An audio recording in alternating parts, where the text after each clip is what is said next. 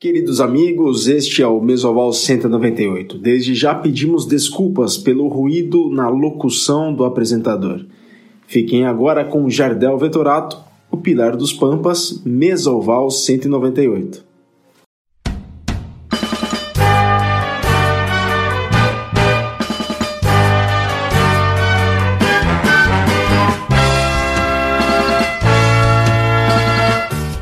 Saudações ovaladas, nação centralina, formem um scrum, o Rank e Mo organizem a linha e vamos para a mesa oval de número 198.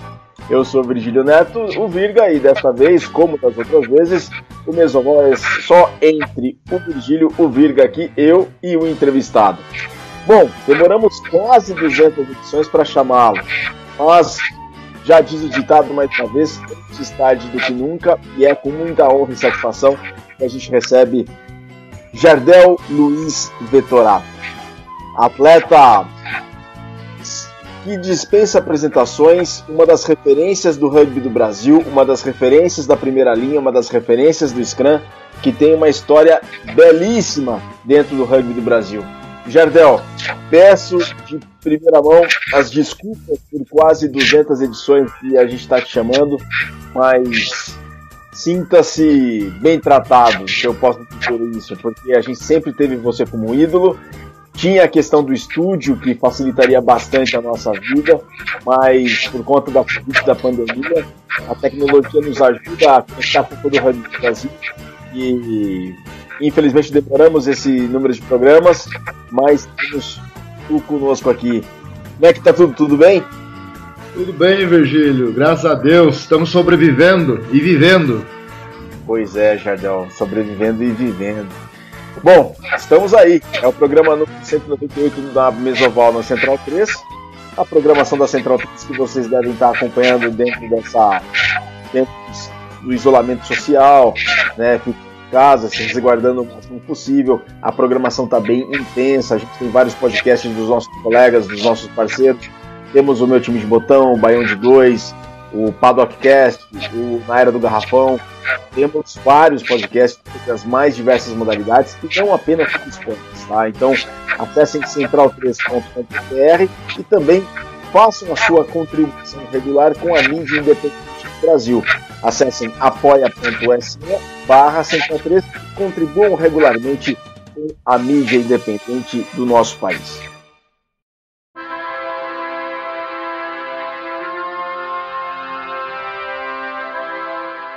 Pois bem, Mesoval 198, Jardel Vitoral, policial rodoviário federal. Mas chega nessa história aí, porque, Jardel, como é que começou a tua história dentro do rugby?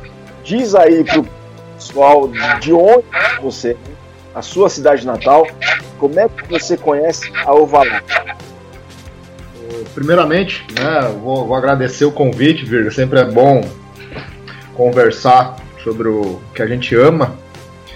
E eu, eu sou nascido numa cidadezinha do interior do Rio Grande do Sul, que o nome dela é Alegria, municípiozinho pequeno de 3 mil habitantes.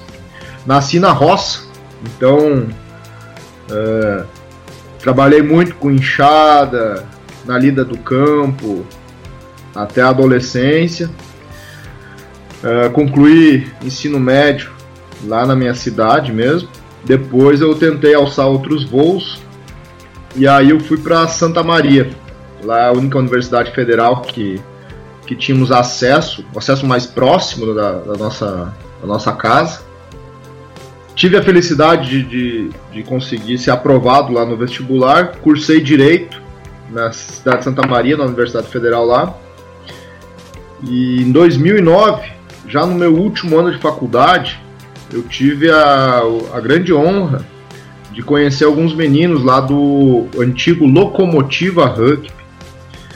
Uh, o, jo, o, João Francisco Piovesan, o, o, nosso eterno e sempre lembrado Vinícius Montardo Rosato. Uh, e naquelas boa, na boate que a gente tinha de estudantes lá naquelas festas de sexta-feira, eles acabaram me toda vez me persuadindo a, a ir conhecer o tal do rugby. Até que um dia eu fui a um trem Era véspera de jogo, eles iam fazer um jogo de rugby 15 contra a equipe do Arlequines de Ribeira. Então eu treinei uma, duas vezes e já fui jogar essa partida. E depois disso eu não parei mais. Aí comecei a jogar o rugby, comecei a, a, a procurar saber o que é o rugby, né? A, tudo que, vo, que você precisa entender sobre o jogo, né? Você começa a olhar por que, que a bola passa para trás, como é que avança, a formação de scrum, posicionamento, tudo começa a pesquisar igual um, um doido na, na internet, né? E então em 2009 comecei a jogar, me formei nesse ano, ao final do ano em dezembro. E em 2010, então eu eu fui para Porto Alegre, iniciar a carreira, começar a trabalhar, começar a fazer acontecer as coisas, né? Lá eu comecei a tre... fui morar próximo ao Parque da Redenção, onde o Charrua treinava, e fui treinar com eles. Você foi para fazer sua carreira como advogado, né? Isso, isso, como advogado. Tava trabalhando, já estava tra trabalhando no escritório, fui contratado lá em Porto Alegre no escritório e morando junto com um amigo lá em Porto Alegre. E aí comecei a treinar lá no Charrua, né? Aí não lembro se cheguei a ser inscrito para jogar o Campeonato Gaúcho daquele ano pelo Charrua, mas nesse meio tempo eu recebi uma boa proposta de emprego que dava para pagar as contas sobre alguma coisa em Novo Hamburgo. Então me mudei. Isso já era março de 2010 e fui lá para Novo Hamburgo. Então acabei não jogando pelo Charrua. Eu só treinei. E cheguei lá no Novo Hamburgo e, e fui lá conhecer os caras do rugby lá da cidade. Lá eu conheci o Lucas Toniaso e toda, todo aquele pessoal, gente boa que tem lá também. E joguei o Campeonato Gaúcho daquele ano pela equipe da cidade. Naquele ano eles tinham uma parceria até com uma equipe de, de canoas e a equipe era Hamburgo Negro. E, então joguei aquele ano, ah, foi uma diversão bacana. Ali que começa a minha história de jogar como pilar, né? Porque lá em Santa Maria eu era pequeno perto dos outros, dos outros meninos que jogavam na posição. E hoje, Adel, lá em Santa Maria o time chamava Locomotiva antes de se chamar Universitário? Isso, era Locomotiva, né? Aí tinha a Locomotiva e tinha o tal do Fênix. Que é aquele velho problema que a gente tem em, várias, em vários locais do Brasil todo mundo quer fazer um time. Pô, uhum. é, é, é, tipo, a gente é muito, muito pequeno ainda, gente. A gente tem que entender isso, a gente tem que unir esforços para tentar construir alguma coisa que seja consistente e sólida. E aí, naquele, naquele período lá, a gente acabou que eles unificaram as equipes e se tornou o Universitário Rugby. Inclusive, eu ajudei a fazer, a elaborar o estatuto, eu sou sócio fundador lá, então a gente fez um trabalho lá, tava eu, tava o João, Maurício, o Brian, que sempre tá por lá. Então aí, aí que nasceu o Universitário Rugby. Né? E então eu acabei jogando muito pouco tempo lá. Eu, mas sou eternamente agradecido por terem me apresentado o rugby lá na cidade.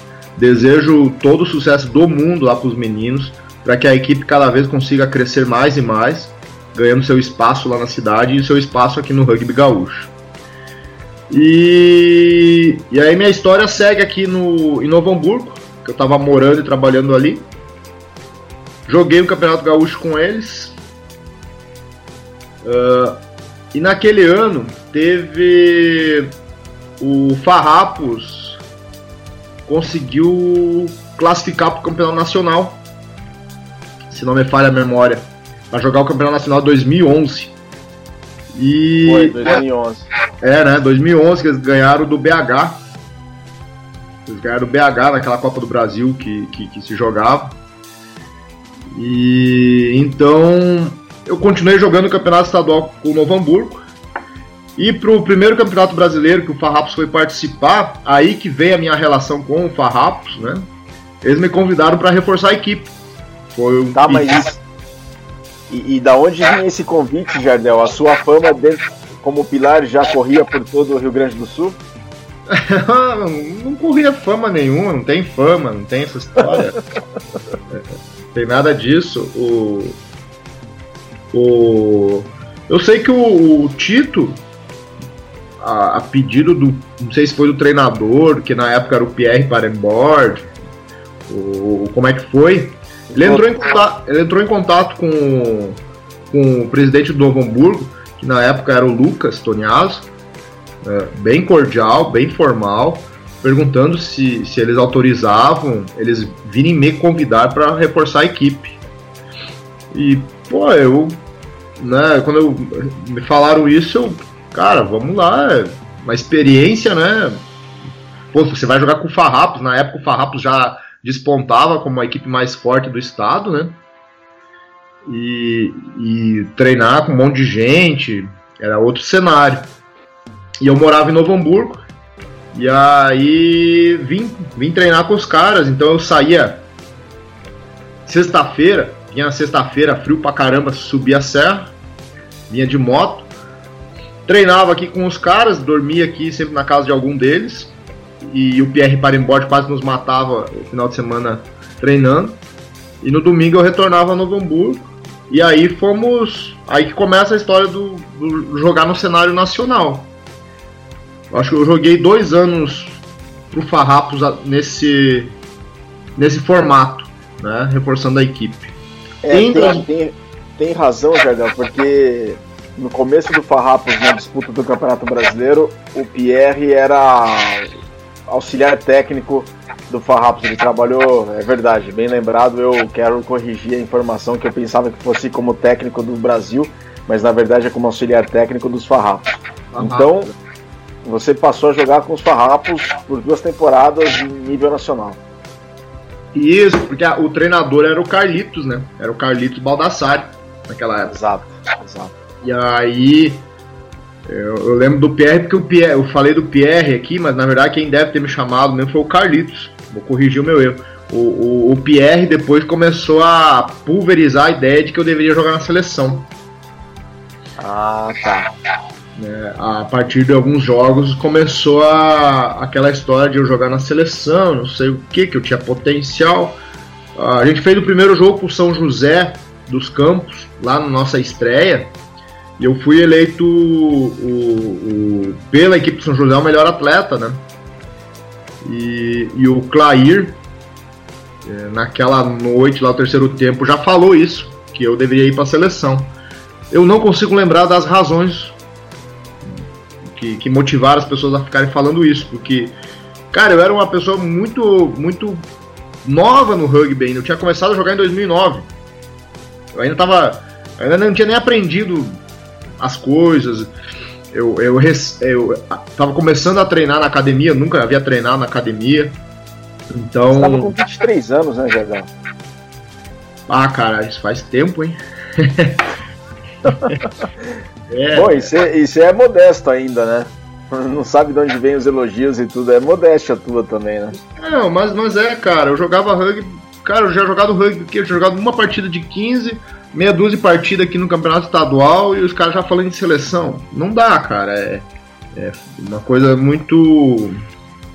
Sabe, a conta não fecha. Mas é dom, Jardel. Às vezes, cara, é, às vezes não, é escancarado que isso é um dom seu de atleta, do rugby. Por que, que não pode ser assim? Aí, aí, cara, final de 2011, tô tranquilo em casa, aí você me liga perguntando se eu tinha interesse.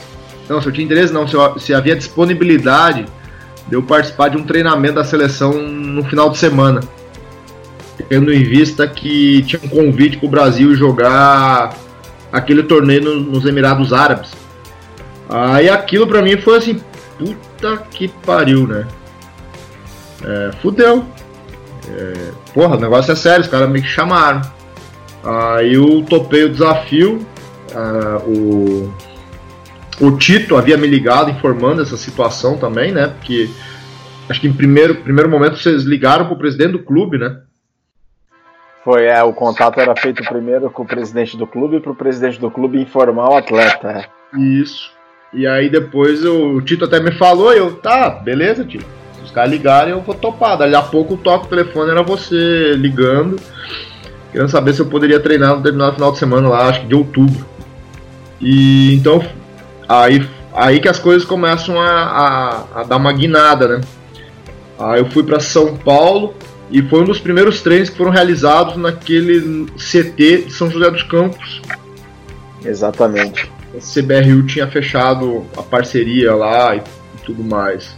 Você pegou aquele CT cru, bem cru ainda, né, Sim, foi, foi o primeiro camp. Eu peguei o primeiro camp nele. É, tinha uma, uma, máquina de Scrum Machine toda de madeira que era horrível lá. Uma máquina sem sentido nem, nenhum. É, uh, então, e aí, cheguei na seleção, pô. Eu já tinha passado todo o Campeonato Brasileiro, já conhecido caras como o Mocho, uh, aquele maluco da África do Sul, Kiff, uh, Tonhão, uh, Leozão, vários caras, os Duque, que eu vi lá no São José, caras que. O Ige, poxa, o Rosa, Ige, Rosa uh, Nativo, pô, são gente. Gente que você começa. Come, lá quando você começa a jogar rugby e começa a pesquisar um pouco sobre o rugby nacional, eram os caras, velho. São os caras que você tinha que correr atrás, eram os caras que estavam levando a camisa do Brasil à frente. E então eu cheguei lá, poxa, velho, tava. Sabe aquela coisa que, pô, tô aqui entre os caras. Há poucos dias eu tava olhando pra saber. Eu lembro que tinha uma matéria uma vez sobre a nutrição do IG. Eu li isso em uma revista, não lembro qual foi, cara. Pô, é verdade, tem razão.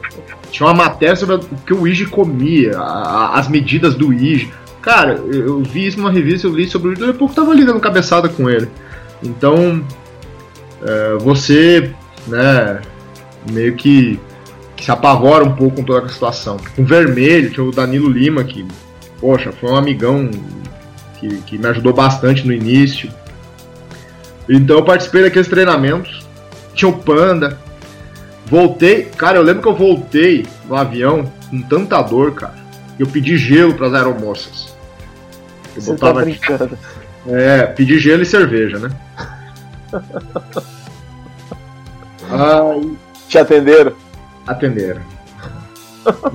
Lembro que eu tomei cerveja na volta e botando gelo no joelho.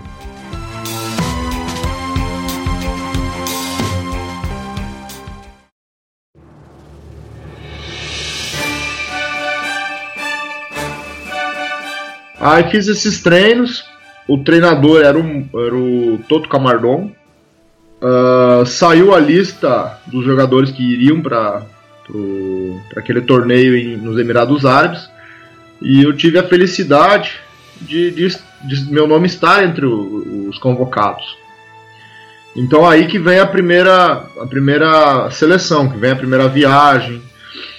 É, não veio o primeiro jogo, né? eu, eu, eu fiquei no banco de reservas uh, durante as três partidas. Uh, a decisão é do treinador, mas eu fui o único atleta que não jogou. Então foi, uma, foi, uma, foi uma, uma, experiência incrível, mas eu não entrei em campo. Em 2012, a CBRU dá aquele grande passo que é a contratação dos, dos neozelandeses. Os Crusaders. Os Crusaders. E vem, aí veio, veio o Tabai, veio o Frub, depois veio o Razor. E aí, essa nova formulação da seleção, eu nós teríamos um jogo. Era um jogo paraguai, era um jogo que valia a permanência no Sul-Americano A.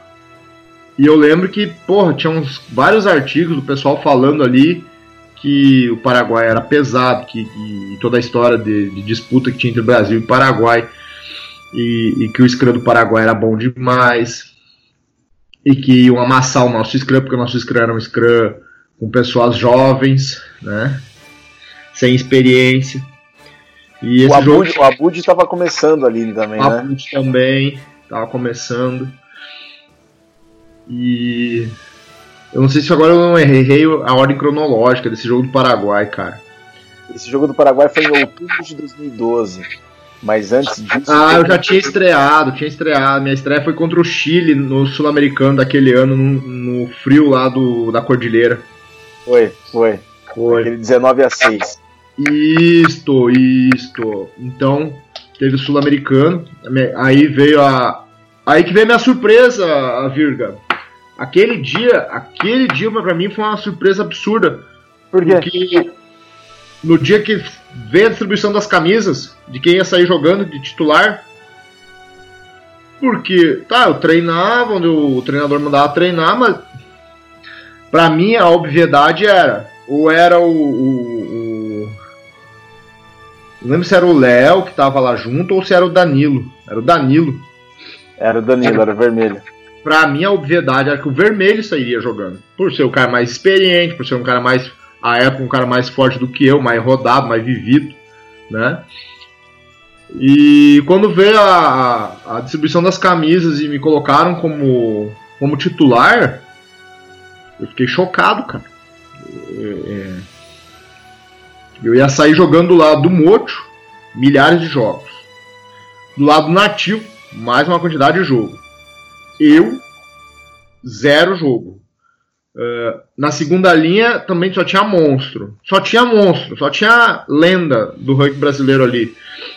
E eu, começando a jogar. Pô, a pressão do caramba. E pilar direito, né? Sim. Então, mas graças a Deus, eu acho que a estreia foi boa. Foi um puta jogo contra o Chile. Depois teve o segundo jogo, que foi aquele jogo que o, o Frug optou por, por preservar quase todos os jogadores contra a seleção do, do, da Argentina. Foi. E depois tivemos aquele outro puta jogo com o Uruguai, que foi, foi loucura. E até o, nativo, o nativo comentou do try que você fez aquele, aquela carga em cima dele para ele apoiar a bola no gol, que se uhum. não fosse aquela, aquela encostada sua, talvez a história fosse diferente. Foi, foi um baita lance. Eu lembro que aí o nativo pega o último pick goal, ele choca com um ou dois uruguaios e trava. E eu cheguei, dei uma porrada nele e jogamos lá dentro. Fomos lá dentro do, do ingol. E, e foi isso, cara. E depois disso, as coisas foram acontecendo, foram acontecendo. Aí vem esse jogo do Paraguai, aí vem a estreia do Abud. E aí que começam as críticas dizendo que o nosso Scrum é um Scrum jovem. Né, porque o Mocho, acho que ele se retira na sequência, ou não lembro mais da, da, da, da, da ordem cronológica aí dos, dos fatos. É, o Mocho se retira na. Um pouco antes, foi o último jogo do Mocho aquele, e ele se retira da, da seleção brasileira. Né? É. Ele se retira ali. É, e, e aí, cara, foi isso. Aí assim que começou a história com a seleção. E aí depois tem muita. Aí Aí a gente correu muita estrada aí, né? Ao longo dos anos. Boa parte deles você estava lá com a gente, então você sabe sabe do que eu estou falando. E, e hoje a gente tem uma seleção aí que vive um momento que é muito distinto do que era aquele quando eu cheguei. E Mas, assim... o Jardel, antes da gente ir, ir adiante, eu estava aqui especulando, fazendo algumas contas, eu não sei ao certo, você que vai saber dizer. Você acha que é uma das pessoas no rugby do Brasil que jogou de maneira oficial por mais clubes? Vamos contar? Ah, Universitário, Universitário Santa Maria. Isso, joguei. Farrapos. Joguei e continuo jogando. É, no, Hamburgo Negro. É, o Novo Hamburgo, que hoje é Brumers, né? É, tá, Brumers. Bloomers. É. Charrua. Charrua joguei um ano. San Diego. San Diego eu joguei também. E San, San Diego joguei e fui treinador de San Diego. Já contei cinco. Mas tem uma história também no Centro-Oeste. Ah, e joguei, joguei. Quando eu tive no Centro-Oeste lá, eu, eu tive convite para jogar uma partida com a equipe do Primavera. Primavera do Oeste. Ah, cara, Primavera. Primavera. Você chegou a jogar? Joguei, cara, que indiada foi esse jogo. é, essa, essa, é uma, essa é uma história boa. Porque, cara, eu vou te dizer, esse pessoal do Centro-Oeste, eu, eu imagino que o do Norte também seja assim. Toda vez que esses caras estão jogando rugby, você tem que aplaudir eles de pé, cara. É impressionante. Lá, o perto para eles é 200, 300 quilômetros. Né? Então a dificuldade para eles jogar é muito grande. O que, que aconteceu? O Primavera ele ganhou lá o torneio deles e eles fazem uma partida contra o ganhador. Ah, não sei qual é a lógica. Eu sei que eles tinham que jogar contra o time da equipe do Sem Fronteiras em Brasília para decidir o título lá do Pick Nations. Sim. sim. E eu tinha um, tinha um colega nosso lá que era que era da Polícia Rodoviária Federal e trabalhava em Rondonópolis. Agora vai me falhar o nome, cara. E ele entrou em contato comigo perguntando se eu não topava ir jogar com eles. Porra, o cara me ligou. O cara me ligou, não, não queria nem saber onde é que era o jogo, que era vou, cara. Só me diz aonde tem que estar tá e quando. Mas você tava em qual cidade? Você tava lotado em qual cidade? Eu tava em, morando em Sinop.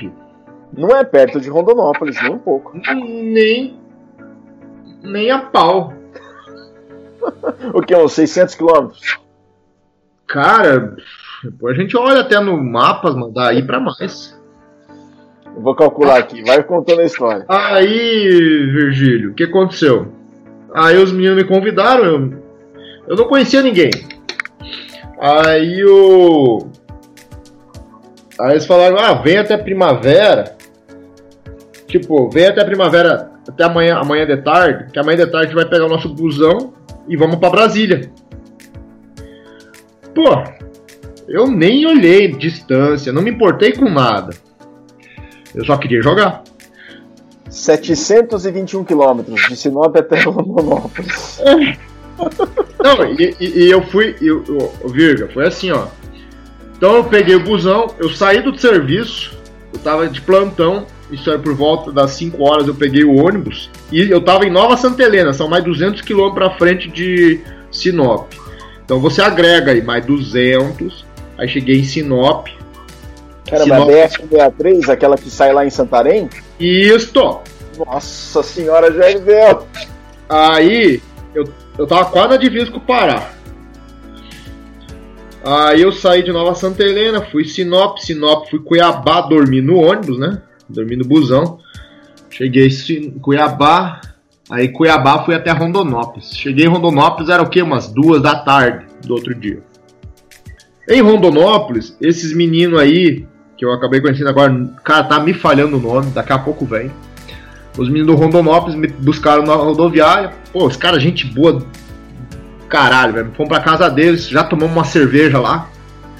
Tomamos uma cervejada lá. Aí eu tinha uns colegas, conheci uns colegas gaúchos, que é da polícia lá que me conheciam, então a gente já se juntou ali, tomou uma, uma cervejinha. E, mas foi coisa rápida porque já precisava ir a Primavera do Leste, mais sei lá quantos quilômetros. Que lá em Primavera que nós ia pegar o ônibus para ir a Brasília. Chegamos lá em Primavera, cumprimentei a galera, chegamos lá, já embarcamos e Brasília. Cara, mais uma noite dentro do busão. É, a gente foi chegar pro jogo, o jogo devia ser o quê? Pelas quatro da tarde. A gente chegou às duas horas da tarde em Brasília. A gente foi jogar lá em. em. Sanambaia. É Sanambaia? Que é um estádio mais. Sobradinho. Sobradinho. Sobradinho. Sanambaia. Não sei, diabo de Sanambaia. É, em Sobradinho. Então a gente chegou lá. Foi o tempo de comer alguma coisa lá num restaurante. É, esticar as pernas. Tentei colocar uma camisa que, pelo amor de Deus, tipo da seleção, faltava ar, você tinha que enxugar e colocar a camisa. Porque, nossa senhora, mas velho, e um campo duro, seco, seco, seco. E o cara com os cravão de 21 milímetros para jogar, né? Meu Deus. E não tinha muita opção, porque eu não tava, não tava mais jogando, não tava com material, não é, não é como eu tava vivendo o rugby de outros tempos, que você tem chuteira, tem cravo pra tudo, tem alicate, tá tudo certinho. Meu material tava meio que perdido, tava um pouco em Porto Alegre, eu tava lá em cima, não sei nem porque que eu tava com chuteira lá. Aí, ah, fizemos um jogo, foi massa do caramba, jogar com o pessoal de Brasília foi top, cara, foi top pegava a bola, dava Ah, foi, foi massa, cara. É tipo o cachorro preso, que você Sim. solta, você corre igual um louco. Tava assim. Você esquece que, que, que viajou, duas, dormiu duas noites em ônibus, esquece tudo. Não lembro de mais nada. Foi massa pra caramba. Eu sei que no final a gente perdeu o jogo lá, não lembro quanto, mas isso aí era o de menos. O mais interessante foi a festa, cara. Essa diversão lá, conheci um pessoal muito gente boa lá do Sem Fronteiras. Aí fomos pra balada, aí não tinha calça pra ir. Aí um dos moleques lá arrumou uma calça de tactel lá, a gente rasgou as lateral dela para poder entrar na minha perna. e, e, fomos pra balada, cara. Fomos pra balada e tal. É, se divertimos, bebemos lá gurizada. Chapamos o coco, porque tudo que vai tem que voltar, né? E aí começamos a viagem de regresso. Mais dois dias de busão. Chegamos à Primavera do Leste. Aí Primavera do Leste, os meninos do Cuiabá, que também tinham ido para jogar junto, me deram uma carona de carro. Me levaram até Cuiabá, direto pra rodoviária. Na rodoviária eu já cheguei, tinha um ônibus partindo e embarquei nele. E aí fui pra Sinop. Em Sinop deu tempo de eu chegar em casa, deixar minha roupa suja, pegar um uniforme e voltar pro plantão em Nova Santa Helena. Meu Deus. Cara, eu cheguei no plantão lá, eu olhei pros meninos. A gente começava o plantão às 17 horas da tarde, em razão do, dos ônibus, e até às 17 horas do outro dia. Eu falei pros meninos, cara, vocês saem na, na viatura agora e me deixem de posteiro, porque eu tô morto. Aí os meninos saíram e eu fiquei no posto, puxei uma cadeira e torei. Torei para descansar para depois poder voltar a trabalhar na madrugada.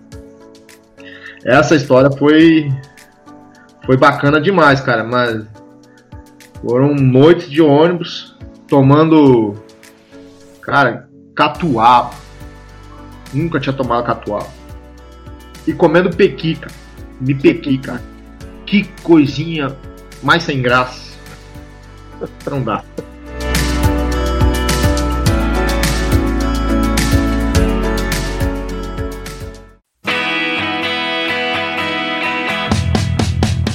Esse é o Mesoval 198 com o Jardel Vetorato, contando essas histórias aqui. Grande referência do rugby do Brasil, da primeira linha avassaladora da formação ordenada brasileira, do Scrum brasileiro. Jardel, você hoje é policial rodoviário federal, está lotado em Bento Gonçalves, na Serra Gaúcha, atua pelo Farrapos, depois de uma experiência no Centro-Oeste. Só que o processo para ser policial rodoviário federal também te consumiu muito do humor, da paciência e chegou a te comprometer na preparação dentro do rugby. Como é que foi conciliar todo o processo de formação enquanto policial rodoviário federal para dentro da sua trajetória no rugby? que você vivia o auge, tanto em nível de clubes quanto de seleção brasileira, para construir e solidificar essa carreira. E você ficou um pouco afastado também. Você teve um ínterim entre a dedicação como policial rodoviário e até voltar aos planos do Rodolfo Ambrosio depois, no segundo momento, pós-Cruzeiros, não? É, Virga, o, o que que acontece? É, você, você não adianta, você acaba sofrendo um pouco penando. São escolhas, né? É, eu sempre falo com o pessoal que, que o rugby é algo passageiro. Então a gente tem que pensar na nossa vida. A gente não vive isso, não paga nossas contas. Então eu decidi eu, tentar a carreira pública, né? O serviço público. É, eu consegui ser aprovado no concurso da, da polícia e, e continuei jogando, treinando, jogando, né? Da forma que eu, que eu consegui. Mas chegou um determinado momento que foi o um momento onde eu tive que ir para a academia, para o curso de formação, que foi logo logo depois que iniciou o torneio do Américas Rugby Championship. Eu joguei duas partidas. Eu joguei, não lembro qual foi o primeiro jogo, mas o segundo foi contra o Uruguai. E eu joguei na sexta-feira contra o Uruguai e na segunda-feira eu tive que me apresentar em Florianópolis. Isso é, foi na Arena Barueri, uma derrota de 33 a 29. É, é isso aí. E, e depois disso, fiz a minha, aí tive que me afastar de vez. Aí fui lotado lá no Mato Grosso, né? E existia um pedido da CBRU junto ao departamento da polícia pela minha transferência, para que eu pudesse continuar jogando. Uh, e na verdade eu até poderia ter continuado jogando. Mas a CBRU, a questão de logística, inviabilizava muito isso, cara. Porque para mim sair de para chegar até São Paulo, eu tinha que sair de Sinop até Cuiabá. O valor da passagem aérea de Sinop a Cuiabá era muito elevado. Então, a gente não desfruta de muito dinheiro para estar tá fazendo as coisas no país, né? Então eu fiquei afastado, fiquei, fiquei treinando, ficava treinando lá, tranquilidade. Inclusive até futebol americano eu fui treinar naquela época lá, não deu muito certo, porque os caras não aceitam levar um contato mais forte. Você tá brincando? Como é que foi essa história aí? Com quem que você, com quem que você foi treinar? Cara, eles têm uma equipe de futebol americano em Sinop, em Sinop que é muito forte. Sim. Muita gente treina lá. E eu já não tava, não tava fazendo nada, né? Tava só treinando, levantando peso e tudo mais. E, e aí me convidaram para ir lá e tudo mais. Eu treinei umas partidas com os caras lá, uma gente bacana e tudo mais, mas não é minha praia, cara. Não é minha praia. É muito diferente. É, é, as coisas mudam bastante. Então, não, não teve a mesma vibe. E Aí teve um jogo, aí eu vim para São Paulo fazer treinos pro Sul-Americano de 2000 e não sei, 17. me chamaram 17. É, me chamaram para treinar. Não, me chamaram antes do ARC, cara. Me chamaram em janeiro, fevereiro. Treinei, treinei, cheguei para treinar, faziam aquele jogo da, entre as seleções de academia. Aí me chamaram para jogar pela Academia do Sul. Fui lá, fiz o jogo, eu tava bem fisicamente. E aí fiquei à disposição do, do Rodolfo. O Rodolfo já me conhecia, né? A gente criou um bom, uma, um bom relacionamento, eu e o Ambrosio. E aí ficou naquilo, eu tava muito longe, é muito complicado para eu estar vindo e voltando, vindo e voltando, né? Aí rolou todos os torneios.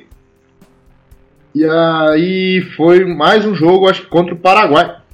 Que aí eu já não lembro que jogo é essa? Era do Sul-Americano, que tínhamos alguns jogadores lesionados e não tinha banco. E aí o Rodolfo me ligou e perguntou se eu estava em condições de, de vir. Eu falei que era só mandar a passagem que eu estava indo, né? E aí foi aquela coisa.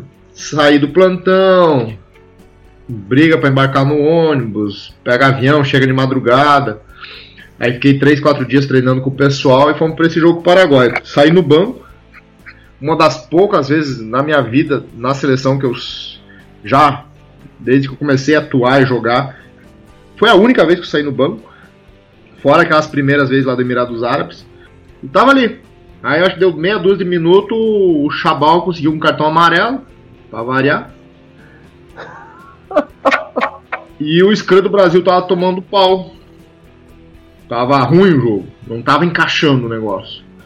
E, eu, e aquela coisa, cachorro preso, tu solta, entra que nem um louco, né? Entrei, joguei 10 minutos ali enlouquecido. Aí voltei pro banco, dali mais um pouco, o Rodolfo resolveu fazer alteração e me bota no jogo de vez. Que aí é o jogo que a gente venceu, acho que o Paraguai, uma puta diferença. E aí tá, esse jogo acabou dando uma repercussão muito positiva dentro da polícia. Porque o Martoni e o. O Ari. O Ari. O Ari passaram a narração toda fazendo aquela resenha pelo fato de eu ser policial. Imagina se abordar, não sei o que, não sei o que lá. E é isso, cara, foi. E, e a polícia gosta de uma publicidade, né? E aí o departamento entendeu que ia ser positivo eu voltar a atuar com mais frequência.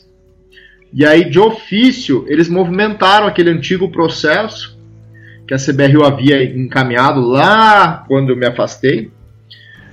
E em dois meses saiu a minha transferência. No dia 6 de setembro de 2017, eu saiu a portaria de, de transferência minha para Bento Gonçalves.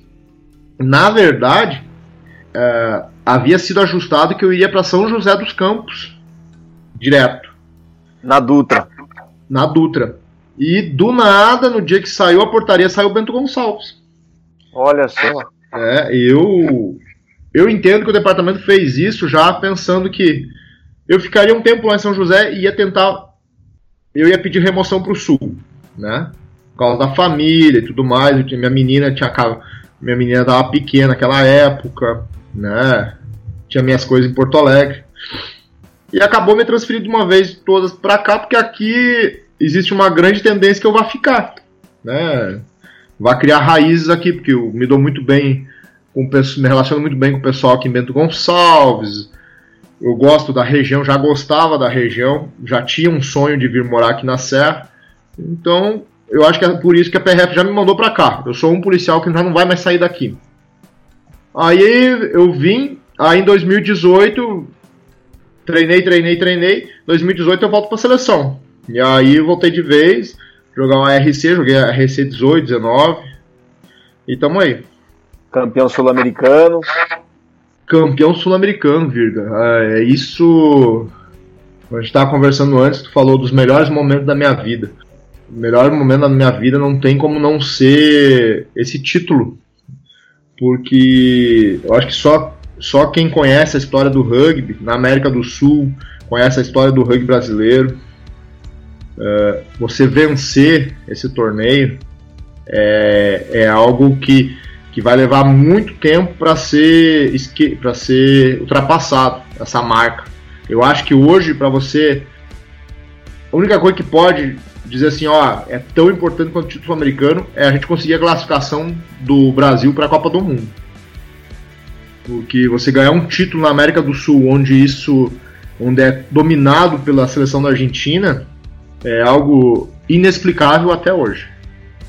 Você consegue colocar em palavras essa conquista? O que, que você sentiu? Você consegue descrever, Jardel? Cara, é, se você parar para pensar e, e, fazer uma reflexão racional sobre isso, né, sobre o poderio que é a equipe da Argentina no, aqui na América do Sul, é inacreditável você afirmar que você conseguiu vencer a Argentina e vencer ela de uma maneira surreal. Porque você tava to... que você apesar de estar tá jogando bem, você tá tomando um pau gigantesco e do nada você vira um jogo, cara. Você vira um jogo para 36 a 33. É, é difícil, cara, é, explicar o que aconteceu naquele dia lá em Buenos Aires. É, foi inacreditável, cara. Ninguém, ninguém, não se olhava e ninguém conseguia descrever o que era, o que estava acontecendo, o, o, quanto a gente conseguiu buscar forças para encontrar um caminho e tornar aquilo possível. Foi um dia que a, a, simplesmente a gente jogou rugby, jogou rugby, fluiu, as coisas aconteceram. E, e quando acabou o jogo, quando a gente conseguiu a virada, uh, cara, ninguém mais eu acho que ninguém mais sentia dor, ninguém mais sentia nada. Foi um momento de euforia total, cara.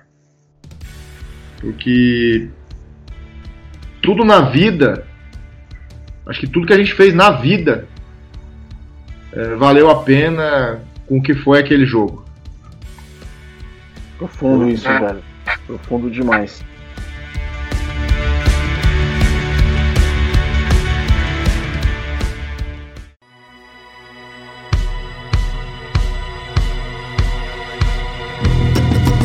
Tudo que você fez valeu tudo a pena, todo o sacrifício, a mudança de cidade, ficar longe da filhota, valeu tudo a pena naquele jogo, naquele 12 de maio de 2018. É, cara, aquilo foi. E eu não digo só por mim, cara. Não digo só por mim, que eu acho que, que é, seria muito egoísmo. É, é, muito egoísmo da minha parte dizer que só valeu parte, valeu, valeu tudo, das coisas que eu abdiquei. É, aquele título é o resultado da abdicação de muita gente. Né? Eu estava lendo a mensagem que você me havia enviado antes sobre inspirações. Eu nunca fui de idolatrar ninguém de fora. Eu sempre sou da opinião assim, ó, que as pessoas que estão lá fora são igual a gente. São de carne e osso, do mesmo jeito. E se você bater, eles vão cair. Então, não me interessa quem é o jogador profissional ou quem não é. Você vai lá, bate nele cai do mesmo jeito. Bem Tamifuna é grandão, grandão, cai do mesmo jeito. Rocococo cai do mesmo jeito. A gente jogou com esses caras. Então, tudo carne e osso. E, e eu idolatro, eu idolatro os caras que, que, que não tinham suporte, que não tinham estrutura, que tiravam o dinheiro do bolso e iam jogar, treinavam, se dedicavam e fizeram acontecer e ganharam do Paraguai e fizeram o Brasil para o Sul-Americano A. Os outros caras lá de trás que botavam os carros na beira do campo com os faróis acesos para poder treinar. Eu idolatro essas pessoas, cara. Então, eu não, não vou nem começar a citar nomes para não esquecer nenhum. Mas é toda a velha guarda que, que fez o rugby do Brasil chegar até agora, até o que chegou. Eu idolatro essas pessoas. Então eu acho que a vitória e o título sul-americano vem para coroar tudo isso. Acho que todo mundo venceu aquele jogo. Não só quem estava em campo lá, mas todo mundo que já se dedicou, já abdicou de muita coisa para fazer o rugby brasileiro estar vivo. E o Jardel, não tem como falar da sua história sem passar por aquele jogo no Morumbi com mais de 35 mil pessoas contra o, o a, os, os Maori All Blacks, né? E todo o, o scrum do Brasil naquele jogo que foi impecável. E eu me lembro de uma cena que ficou marcada para mim, que foi no segundo tempo, se não me engano, é, o Scrum dos Memorial Blacks não conseguia, não, não, não, conseguia com o Scrum brasileiro. Não avançava, não avançava. E eles começaram a fazer substituições na primeira e na segunda linha. E tem uma cena que você olha para o banco deles e, e, começa a falar assim, fazer gesto de mudança e gritar change, change, manda outro, change, manda outro. Jardel, o que que acontece ali entre primeira linha e primeira linha, além da força física, da, tem também uma palavrinha mais maliciosa, um jogo psicológico para desestabilizar o scrum adversário? O que, que acontece ali entre vocês na hora de informar? Cara, o jogo de Scrum, eu, eu, com, ao longo dos anos, jogando com muita gente boa, uh, você vai aprendendo, vai aprendendo muita coisa, né? E você começa a aprender que o jogo não é só você ter força, não é só você formar bem. Você ali é um embate. É, é o que eu sempre digo. Dali você não tem para onde correr. Você tem que jogar. Você vai ter que encarar o seu medo, vai ter que encarar o seu desafio, vai ter que encarar seu adversário. Então você tem que trabalhar com tudo que você tem. Você tem que se preparar bem, você tem que treinar bem, você tem que estar preparado para situações desconfortáveis. Você tem que ter preparado para situações em que você que as coisas não vão dar certo e você vai ser jogado para trás. E então nesse embate, é, muitas vezes a preparação psicológica faz muita diferença. Eu, eu não falo inglês, é, muito pouca coisa. E naquele jogo contra os Maori All Black, eu vou te dizer uma coisa, Virga. O haka deles me deu mais força ainda pro jogo. Aquela energia, eu acho que não foi só para mim, foi para toda a equipe do Brasil. Eu acho que toda aquela energia que eles de tentar intimidar a gente com o haka, aquilo na verdade nos inspirou a jogar esse jogo. E e a cada scrum que eu ia fazer com, com, com eles, eu olhava para os meninos e falava: é, Cara, é, é mais um Scrum, é, é, o Scrum, é, o último da vida.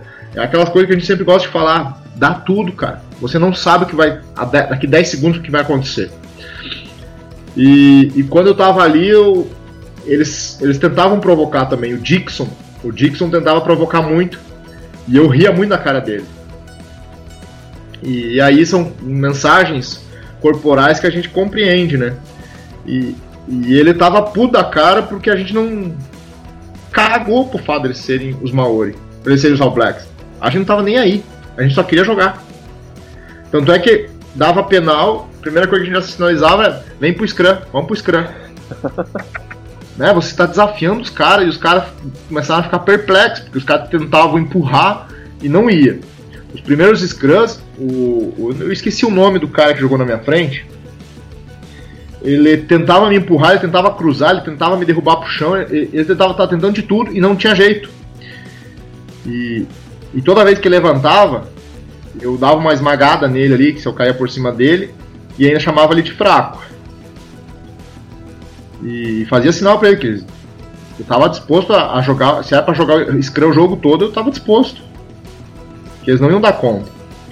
E, e quando eu falo, e, e pra mim, o que me. Que uma cena que eu lembro do jogo é quando ele, o cara que tava na minha frente tá saindo de campo tá saindo travado, com a mão na lombar, caminhando ruim, sabe? Aquela cena pra mim é marcante. Que eu dobrei o cara no meio. E mandei vir outro que eu ia dobrar de novo. O, era o número 3, o Marcel Renata. É, o que jogou na minha frente era o número 1. É o número 1, bem meio, bem meio. Bem meio, bem meio, que era o jogador do, do Tiff, se não me falha a memória. É. Cara, mandei ele embora, velho. Eu tinha, eu tinha estudado ele, tinha lido sobre ele, tinha olhado os jogos dele, tinha me preparado para enfrentar ele. Eu sabia que ele era um cara mais alto, então os caras mais altos, na primeira linha, na minha opinião, não, não, dão, não se dão bem. Eu não entendo essa lógica de querer botar caras com 1,90m ali. 1,85m, 1,85m. Pra mim, o cara tem que ser no máximo 85 para baixo. Porque é mais fácil. Na minha opinião, esses caras se dobram mais fáceis.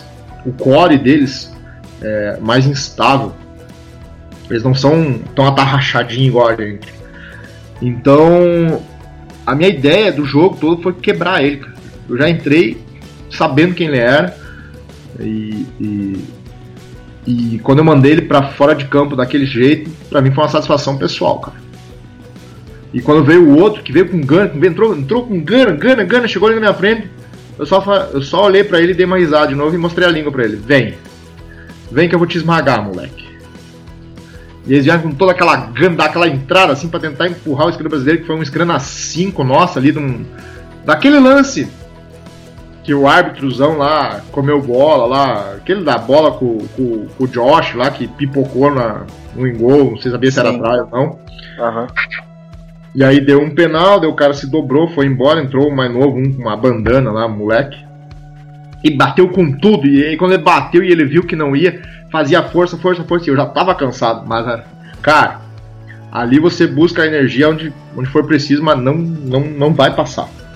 E, ah, foi sensacional, cara. Esse jogo foi, foi bom demais. É o que eu digo, você olhava os caras pela TV antes, né? Você via os caras na TV, daqui a pouco você tá jogando com os caras. Isso é bom demais. Isso aí desmistifica essa, essa ideia. Hoje eu sempre gosto de falar pro pessoal que vem falar de rugby comigo. O que, que eu acho do pessoal jogando lá fora? Não acho nada, cara. Eles jogam rugby igual a gente. A gente não deve nada para ninguém. A gente não precisa enaltecer ninguém. A gente tem que só é cuidar do nosso. Fazer o nosso bem feito que as coisas vão acontecer. Tem que parar de ficar olhando pra, pra, pra grama do vizinho e dizer que a dele tá sempre mais verde que a nossa. Tem que fazer o nosso trabalho, fazer as nossas coisas, fazer direitinho. A gente sabe o que tem que fazer. Não precisamos inventar nada. É só fazer o simples bem feito. Não só no rugby, né, Jardel, mas em todos os setores do país, né? Exato, exato. A gente tem que parar de, de ficar dizendo que só lá fora que dá certo, só lá fora que é bem feito. É, cara, a gente tem que fazer o nosso, cara. Parar com essa, essa cultura. Fazer o nosso. Eu acho que tem muita gente boa aí jogando rugby no Brasil que, que poderia jogar em qualquer lugar do, do mundo, tranquilamente.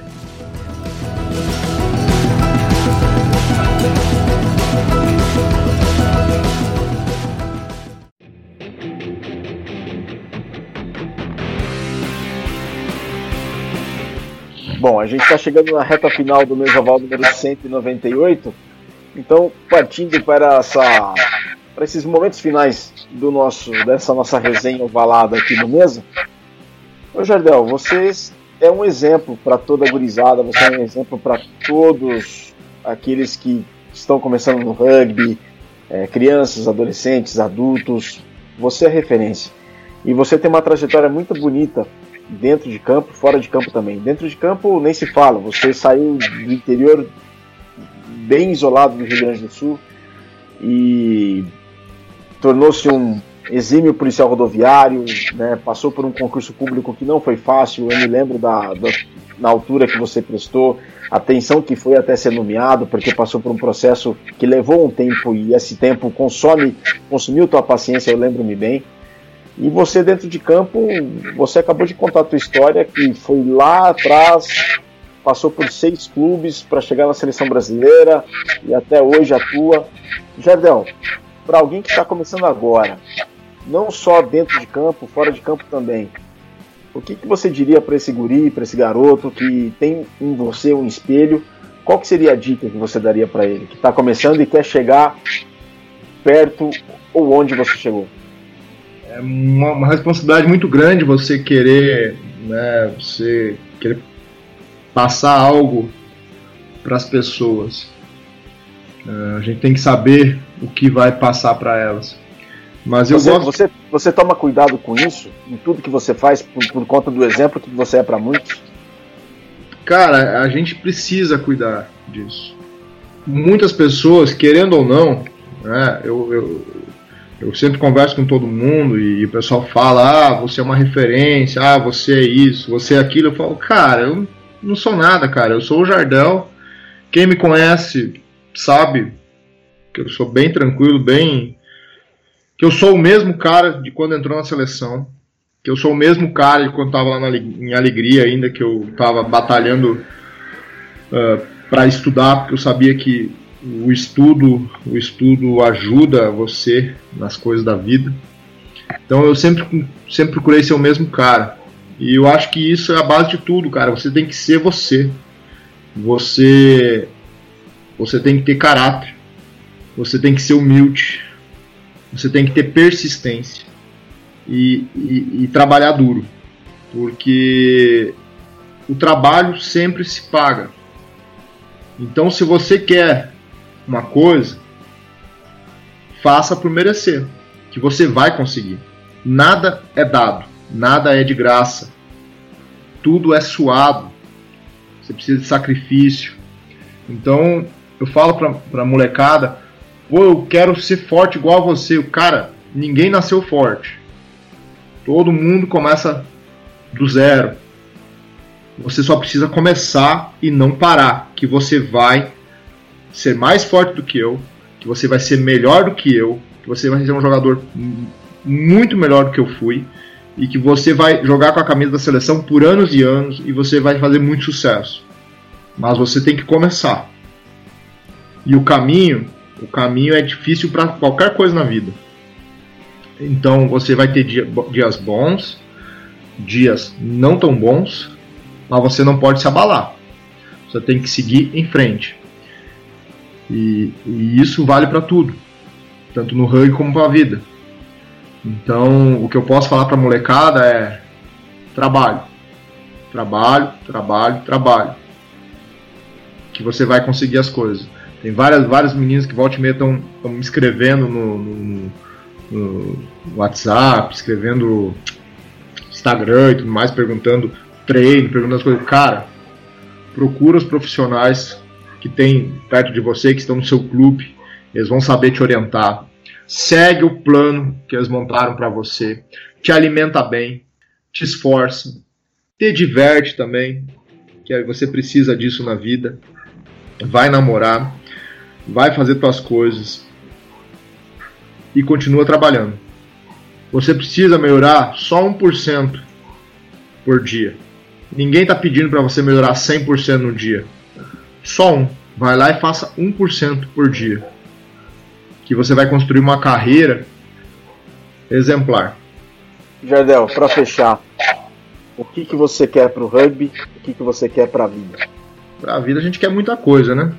Mas, mas eu acho que hoje o mais importante é que a gente tenha saúde, cara. Que todo mundo tenha saúde, que a gente consiga superar esse momento difícil pelo qual a humanidade está passando, é, que a gente saiba refletir né, sobre, sobre as nossas reais necessidades, sobre o que é importante para a gente, o, a, que a gente passe a, a, a, valorizar mais os momentos que a gente tem com a nossa família, com nossos amigos, né, e que a gente possa sair todo mundo bem dessa. E pro rugby, pro rugby, cara, o que eu quero O que eu quero é que a gente continue trabalhando duro, que a gente consiga classificar o Brasil para a Copa de 2023, que eu quero aposentar lá. E, e que a CBRU monte um projeto, monte alguma coisa, comece a trabalhar mais com os clubes, porque a gente precisa fortalecer o, o rugby nacional. Uh, a gente precisa fortalecer o, o, campo de onde vão sair os jogadores, de onde vão nascer os novos Jardéis, os novos nativos, os novos Tonhões, uh, novos Duques, né? A gente precisa, a gente precisa fortalecer os clubes para que possam, para que nossa base possa produzir mais jogadores, jogadores melhores do que a gente já teve até agora, porque o nosso rugby continue nessa crescida, que a gente não pode ficar, não pode ficar esperando as coisas acontecer, porque o pessoal que está aí jogando vai envelhecer e vai se aposentar. E a gente precisa ter, ter essa continuidade de trabalho. E, e, se a gente tiver um rugby nacional forte, essas coisas naturalmente vão acontecer. Então, eu só desejo sucesso para o nosso rugby, que o nosso rugby, tanto masculino, isso que eu falo, não é só para o rugby masculino, né?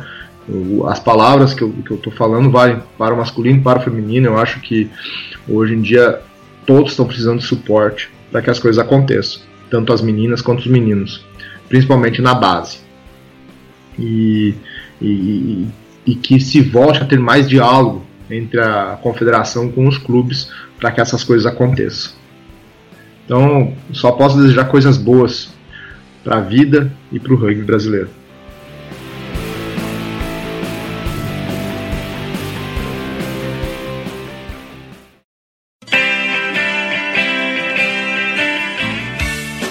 Que venham então, portanto, coisas boas para a vida e para o rugby do Brasil. As palavras do Jardel Vitorato, palavras de quem entende do assunto e quem vive a realidade do rugby do Brasil diariamente. Jardel, parabéns pela carreira, parabéns pela trajetória, pela pessoa que você é, por tudo que você construiu, por tudo que você está construindo e por tudo o que virá pela frente, que é muita coisa boa.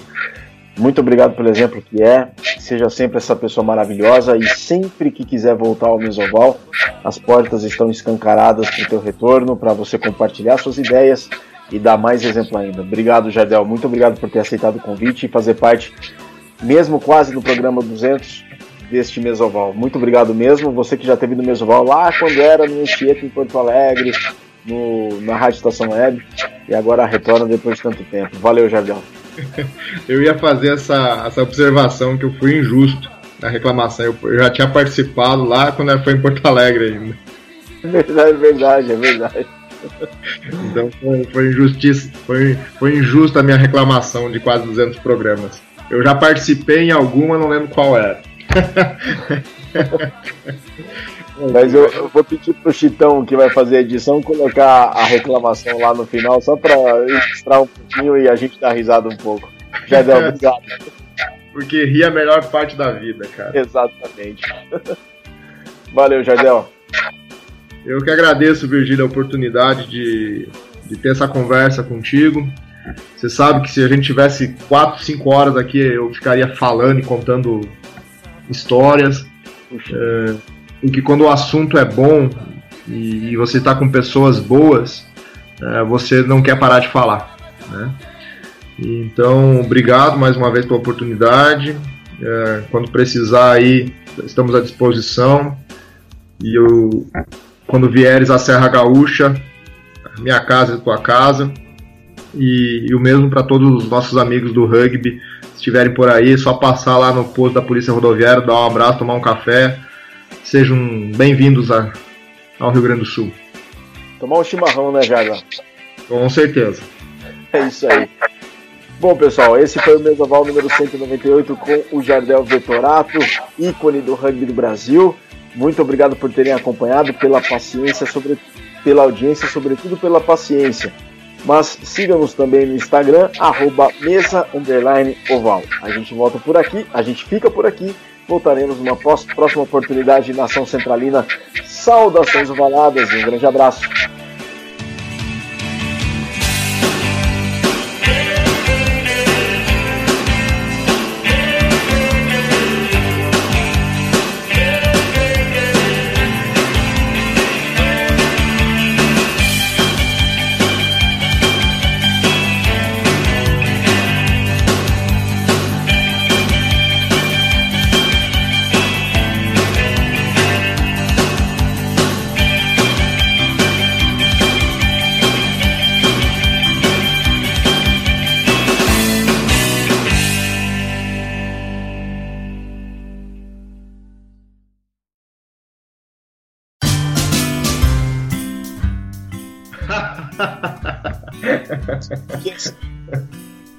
ah, tá, come, começou já?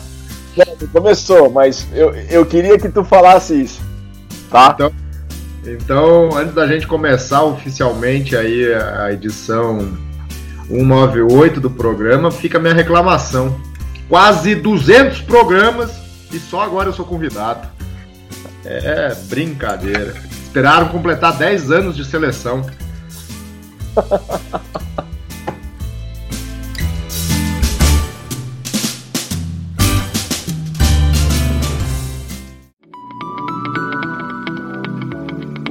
Esse programa que você acabou de ouvir tem a produção da Scrum Prod.